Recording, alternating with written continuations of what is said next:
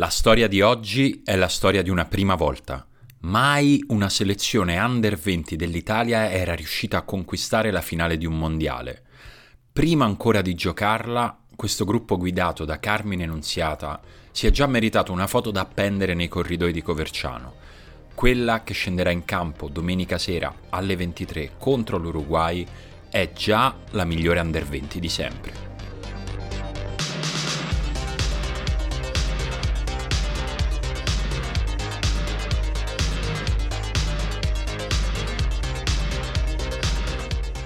È venerdì 9 giugno, io sono Simone Conte e questo è Ultimi Fuochi, il daily podcast di Fenomeno. Manca un giorno alla finale di Champions League, l'Inter è arrivata a Istanbul, il grande carrozzone mediatico che precede e segue una finale europea è pienamente operativo da quello che ci raccontano e ci fanno vedere i tanti inviati, la città e lo stadio sono infiocchettati come solo la UEFA sa fare direi in queste circostanze. l'Inter giustamente prova a crederci il City fa di tutto in ogni intervista per togliersi di dosso l'etichetta di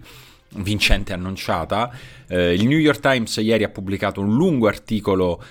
pesantuccio dedicato alla situazione finanziaria della società e di Zhang, niente di nuovo a queste latitudini. Eh, Zhang che oggi ha parlato alla Gazzetta dicendo che verrà fatto un tentativo di rinegoziare il prestito ricevuto dal fondo Octree e che mm, finché ci sarà lui sarà una grande Inter. Eh, poi ha anche detto che la sua scaramanzia, il suo rito prima delle partite di Champions è stato entrare nel negozio Moncler di Milano e tutti subito hanno pensato ecco, vedi che scaramanzia da ricchi, però poi ha detto nella risposta successiva che ci entra e basta senza comprare niente, quindi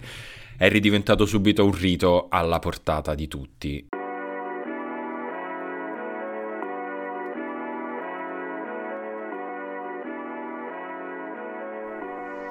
Parliamo di una finale che si è giocata ieri, quella d'andata dei playoff di Serie B tra Cagliari e Bari. La finale l'ha sbloccata la solita testata di Lapadula che è stato un protagonista di tutta la stagione dei Sardi e il Cagliari poco dopo ha avuto anche l'occasione per raddoppiare ancora con un colpo di testa stavolta di Deiola, poi c'è stato tanto Bari, tantissimo Bari, ma c'è stato anche tantissimo Radunovic, il portiere del Cagliari, eh, che era in una di quelle serate che mh, possono diventare l'incubo per anni degli avversari, ha parato di tutto in ogni modo, compreso un rigore a Chedira, che poi ci ha provato per tutta la partita, ma quando non c'era il portiere c'era un difensore sulla linea. E insomma sembrava la classica serata stregata, però poi un altro rigore stavolta oltre il novantesimo ha concesso al Bari un'ultima possibilità.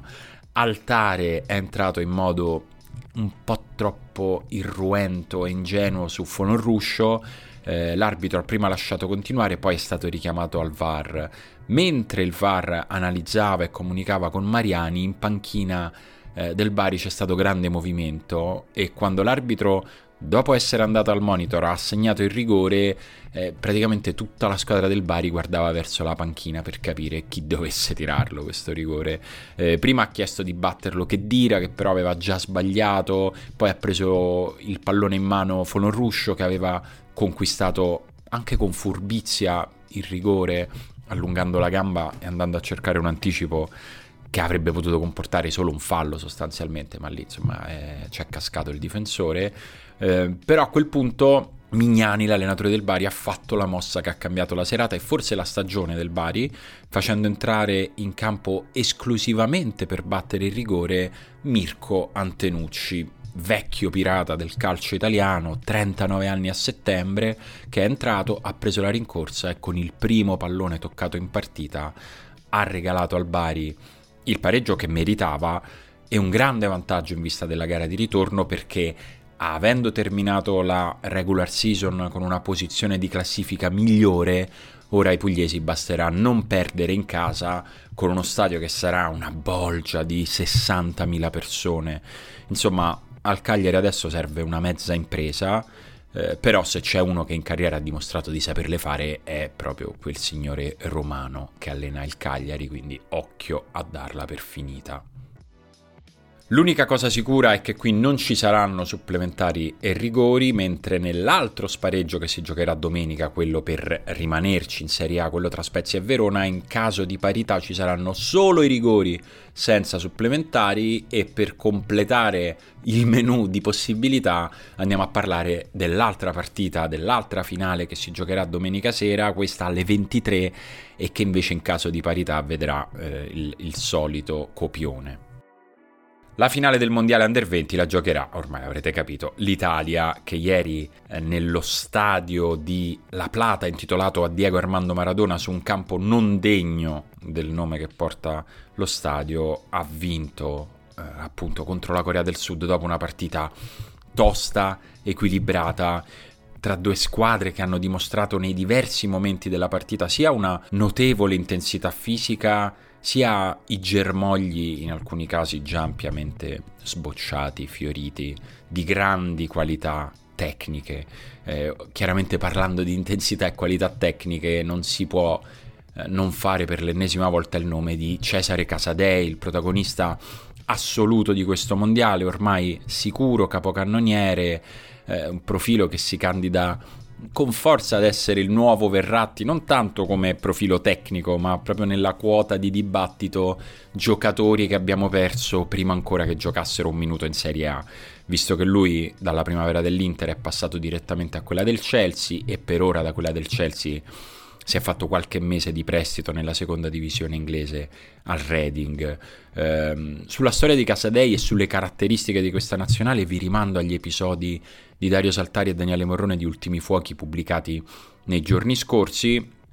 Eh, io rimango sulla cronaca, cioè sulla partita di ieri, eh, tutto questo ve lo stavo dicendo per dirvi che anche ieri appunto ha segnato eh, Cesare Casadei e che poi la partita è stata decisa da quello che proprio insieme a Casadei e direi a Baldanzi è il terzo nome più sotto i riflettori tra quelli di tutti i ragazzi che compongono questa spedizione, e cioè quello di Simone Pafundi, giovanissimo attaccante dell'Udinese, da mesi salito all'attenzione delle cronache per le precocissime convocazioni in nazionale da parte di Roberto Mancini, che oggi starà un po' sogghignando. Eh, per capirci, Pafundi, che è l'unico 2006 di questo gruppo, è così giovane che anagraficamente avrà la possibilità di giocare anche i prossimi dei mondiali under 20. Intanto ieri si è preso la scena in questi, quando a 4 minuti dalla fine ha battuto una punizione che neanche vi descrivo, merita di essere vista, però per capirci è quel tipo di parabola che se la fai in uno stadio che è il nome di Maradona, il pensiero a quelle punizioni ci va. L'ultimo ostacolo per i ragazzi di Nunziata sarà l'Uruguay e ovviamente ora c'è voglia di vincerlo questo mondiale, ma già oggi vale la pena di iniziare a fissare i nomi di questi ragazzi e di continuare a seguirli. Nella migliore under 20 prima di questa, cioè quella che aveva raggiunto il risultato migliore prima che questa lo raggiungesse ieri, cioè quella che nel 2017 arrivò terza ai mondiali, ci giocavano Blizzari, Scalera, Di Marco, Barella, Romagna, Coppolaro, Orsolini, Mandragora, Favilli, Vido, Pessina, Zaccagno, Sernicola, Pezzella, Vitale, Cassata, Panico, Ghiglione, Marchizza, Bifulco e Perisan.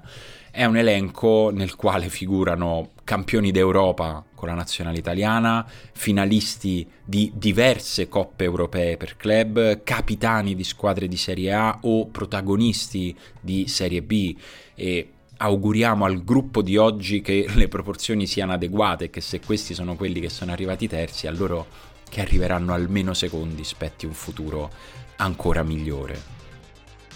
Per oggi Ultimi Fuochi finisce qui, ci sentiamo domani con Daniele Morrone. Ciao!